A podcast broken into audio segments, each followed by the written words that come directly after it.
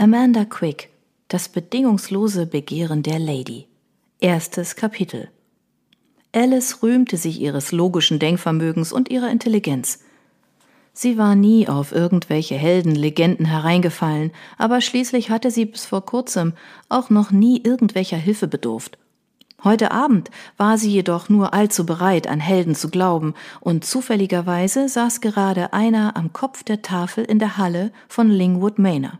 Der dunkle Ritter, bekannt als Yu der Unerbittliche, genoss wie ein normaler Sterblicher Lauchsuppe und Schweinswurst, und Alice kam zu dem Schluss, dass selbst eine Heldenlegende essen musste. Dieser Gedanke machte ihr Mut, und sie ging entschlossen die Turmtreppe hinab. Zu dem bedeutenden Anlass trug sie ihr bestes Gewand aus dunkelgrünem Samt mit Seidenbändern verziert. Ihr Haar lag unter einem feinen, mit Goldfäden durchwirkten Netz, einem Erbstück ihrer Mutter, das von einem feinen, goldfarbenen Metallreif gehalten wurde, und ihre Füße steckten in weichen grünen Lederpantoffeln. Alice wusste, dass sie für die Begegnung mit der Legende gewappnet war, dennoch bekam sie beim Anblick des Gastes weiche Knie. Jo, der Unerbittliche, mochte essen wie ein gewöhnlicher Mann, aber dort endete die Ähnlichkeit auch schon. Alice wurde von einem halb furchtsamen, halb erregenden Schauer gepackt. Es hieß, Legenden seien gefährlich, und Sir Hugh passte durchaus in dieses Bild. Die Hände in die Röcke ihres Kleides gekrallt, blieb sie auf der letzten Stufe stehen und sah sich in der Menschenmenge um. Plötzlich hatte sie das Gefühl, dies alles sei nur ein Traum, und einen beunruhigenden Augenblick lang fragte sie sich, ob sie vielleicht in die Kammer eines Hexenmeisters gestolpert sei. Trotz der Menschenmenge hatte sich eine bedrohliche Stille über den Raum gesenkt. Die Luft war schwer, erfüllt von bösen Omen und dunklen Warnungen. Alle, selbst die Dienerschaft, verharrten in Reglosigkeit, und die Harfe des Troubadours schwieg. Sämtliche Hunde kauerten dicht gedrängt unter den langen Tischen und ignorierten die Knochen, die man ihnen hingeworfen hatte.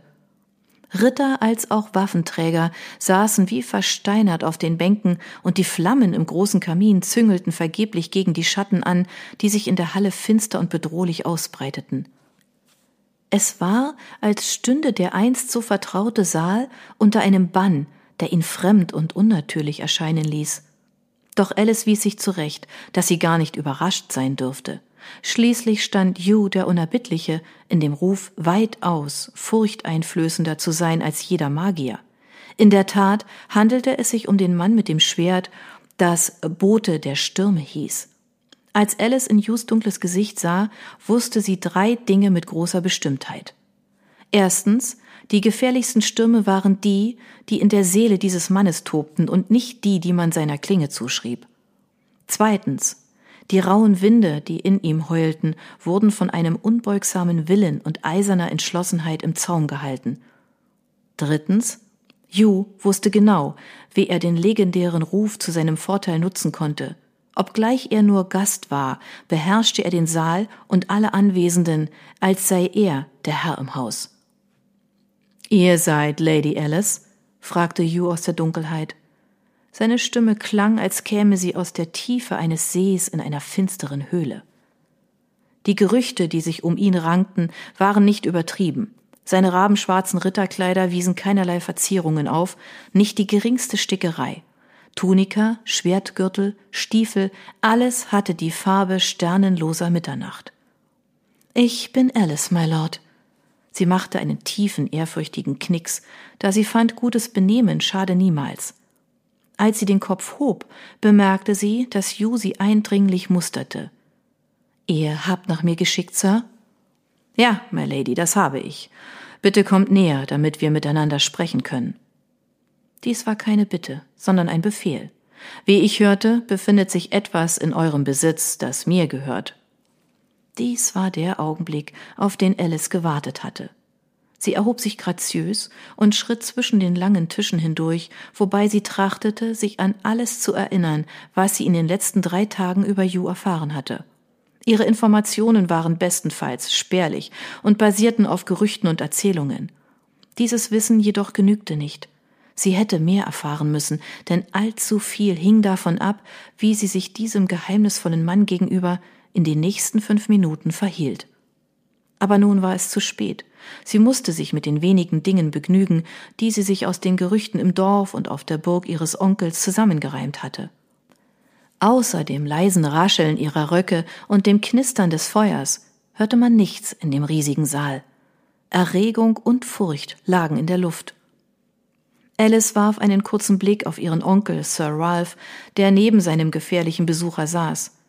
Ralphs Glatze glänzte vor Schweiß und seine plumpe Gestalt, deren Kürbisform die kürbisfarbene Tunika unvorteilhaft betonte, versank fast gänzlich in den Schatten, die Yu aussandte.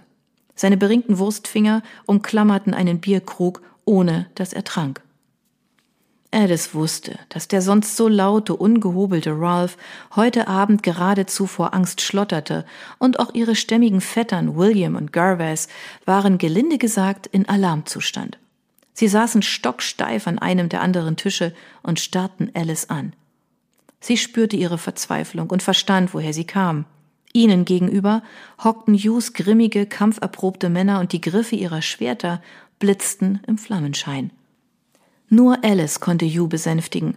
Ob Blut floss oder nicht, lag allein in ihren Händen. Sie alle wussten, weshalb Hugh der Unerbittliche nach Lingwood Hall gekommen war, doch nur den Bewohnern der Burg war klar, dass er das, was er suchte, hier nicht finden konnte, und seine wahrscheinlich zornige Reaktion auf diese unerfreuliche Nachricht ließ sie vor Sorge erbeben. Man hatte Alice dazu auserkoren, Hugh die Situation zu erklären, Während der letzten drei Tage, seit die Kunde vom Kommen des grimmigen Ritters ging, hatte sich Rolf allerorts lautstark beschwert, dass die drohende Katastrophe allein Alice anzulasten war. Er hatte darauf bestanden, dass sie Hugh davon abbringen müsse, an der Burg und ihren Bewohnern Rache zu nehmen. Alice wusste, dass ihr Onkel wütend auf sie war, und sie wusste, dass er sich fürchtete. Zu Recht. Lingwood Manor verfügte über einen kleinen, bunt zusammengewürfelten Trupp von Rittern und Waffenträgern, aber in ihren Herzen waren diese Männer Bauern und keine Männer des Schwerts. Weder verfügten sie über Erfahrung, noch hatten sie je ernsthaft den Kampf erprobt. Es war kein Geheimnis, dass die Burg einem Angriff des legendären Ju des Unerbittlichen unmöglich standhielte. Er und seine Männer würden diese Tafelrunde im Handumdrehen in ein blutiges Schlachtfeld verwandeln. Niemand fand es seltsam, dass Ralf von seiner Nichte erwartete, Ju zu besänftigen. In der Tat, hätte man es als höchst ungewöhnlich empfunden, hätte er es nicht getan. Sämtliche Burgbewohner wussten, dass Alice sich von niemandem so leicht einschüchtern ließ, auch von einer Legende nicht. Mit ihren 23 Jahren war sie eine Frau ausgeprägten Willens, und sie zögerte nur selten, diesen kundzutun.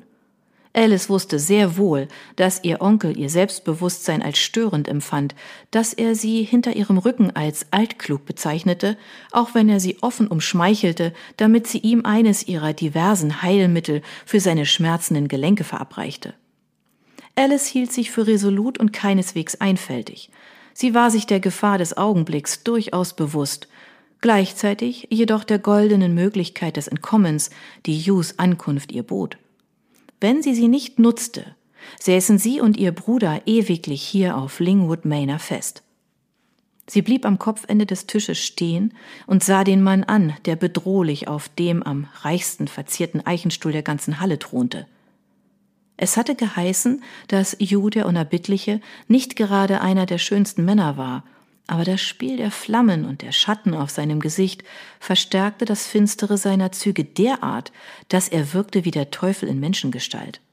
Sein Haar war dunkler als schwarzer Basalt und umrahmte eine hohe, stolze Stirn.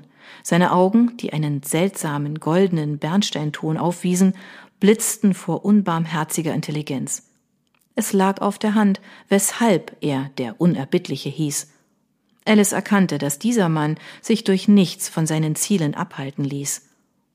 Sie fröstelte, doch ihre Entschlossenheit wankte nicht. Es hat mich enttäuscht, dass ihr uns nicht schon beim Essen mit eurer Gesellschaft beehrt habt, Lady Alice, sagte Hugh. Ich hörte, ihr hättet die Zubereitung der Speisen überwacht. Das stimmt, my Lord, Sie bedachte ihn mit ihrem gewinnendsten Lächeln. Eines der Dinge, die sie herausgefunden hatte, war, dass Hugh sorgsam ausgewählte, fein gewürzte Gerichte zu schätzen wusste. Und sie hatte ihre ganze Aufmerksamkeit der Küche gewidmet. Ich hoffe, es hat euch gemundet, Eine interessante Frage. Yu dachte einen Augenblick darüber nach, als handele es sich um ein philosophisches oder logisches Problem. Am Geschmack und an der Vielzeit der Speisen gab es nichts auszusetzen. Ich gestehe, ich habe mir den Magen reichlich gefüllt. Alice Lächeln wurde dünner. Seine gemessenen Worte und sein offensichtlicher Mangel an Wertschätzung für ihre Mühe ärgerten sie. Sie hatte Stunden mit der Überwachung der Bankettvorbereitungen verbracht. Es freut mich zu hören, dass Sie offenbar nichts zu beanstanden haben, my Lord, sagte sie und sah aus dem Augenwinkel, dass Sir Ralph bei ihrem gereizten Ton zusammenfuhr. Nein, es war alles in Ordnung, räumte Yu ein, aber ich muss zugeben, dass ich immer über die Möglichkeit einer Vergiftung nachdenke, wenn die Person, die die Zubereitung der Gerichte überwacht, es vorzieht, selbst nichts zu essen. Eine Vergiftung. Alice war ehrlich empört. Aber allein der Gedanke bringt einem Mahl erst die richtige Würze, findet ihr nicht? Ralph zuckte zusammen, als hätte Yu sein Schwert gezückt, und die Bediensteten stießen gemeinsam einen Entsetzensschrei aus. Die Waffenträger rutschten unruhig auf ihren Bänken herum, ein paar der Ritter legten die Hände an ihre Schwerter, und Garrays sowie William wurden regelrecht grün im Gesicht. Nein, my Lord, stammelte Ralph, ich versichere euch, dass es absolut keine Veranlassung gibt, meine Nichte der Giftmischerei zu bezichtigen. Ich schwöre euch bei meiner Ehre, Sir, so etwas würde sie niemals tun. Da ich immer noch hier sitze und es mir nach dem reichhaltigen Mahl nicht schlechter geht als zuvor, neige ich dazu, euch zuzustimmen, pflichtete Yu ihm bei. Aber ihr könnt es mir wohl kaum verübeln, dass ich unter den gegebenen Umständen Argwohn hege. Und was für Umstände wären das, Sir? Alice sah ihn fragend an. Sie sah, dass Ralph angesichts ihres inzwischen eindeutig unhöflichen Tons verzweifelt die Augen schloss, aber schließlich war der Tenor dieser Unterhaltung nicht ihre Schuld. Ju, der Unerbittliche, hatte die Feindseligkeiten eröffnet, nicht sie. Gift. Als würde sie jemals auch nur im Traum daran denken, so etwas zu tun. Die Anwendung eines der ungesünderen Rezepte ihrer Mutter hatte sie höchstens als allerletztes Mittel in Erwägung gezogen, und das auch nur, wenn sie erfahren hätte, dass Yu ein dummer, grausamer, brutaler Kerl ohne einen Funken Verstand war. Doch selbst unter derartigen Umständen, dachte sie zornig, hätte sie ihn nicht umgebracht. Sie hätte höchstens ein harmloses Gebräu zusammengemischt, das ihn und seine Männer zu schläfrig oder schwindlig gemacht hätten, um die Bewohner der Burg kaltblütig niederzumetzeln. Hugh musterte Alice, und als er ihre Gedanken zu erraten schien, verzog er unmerklich das Gesicht.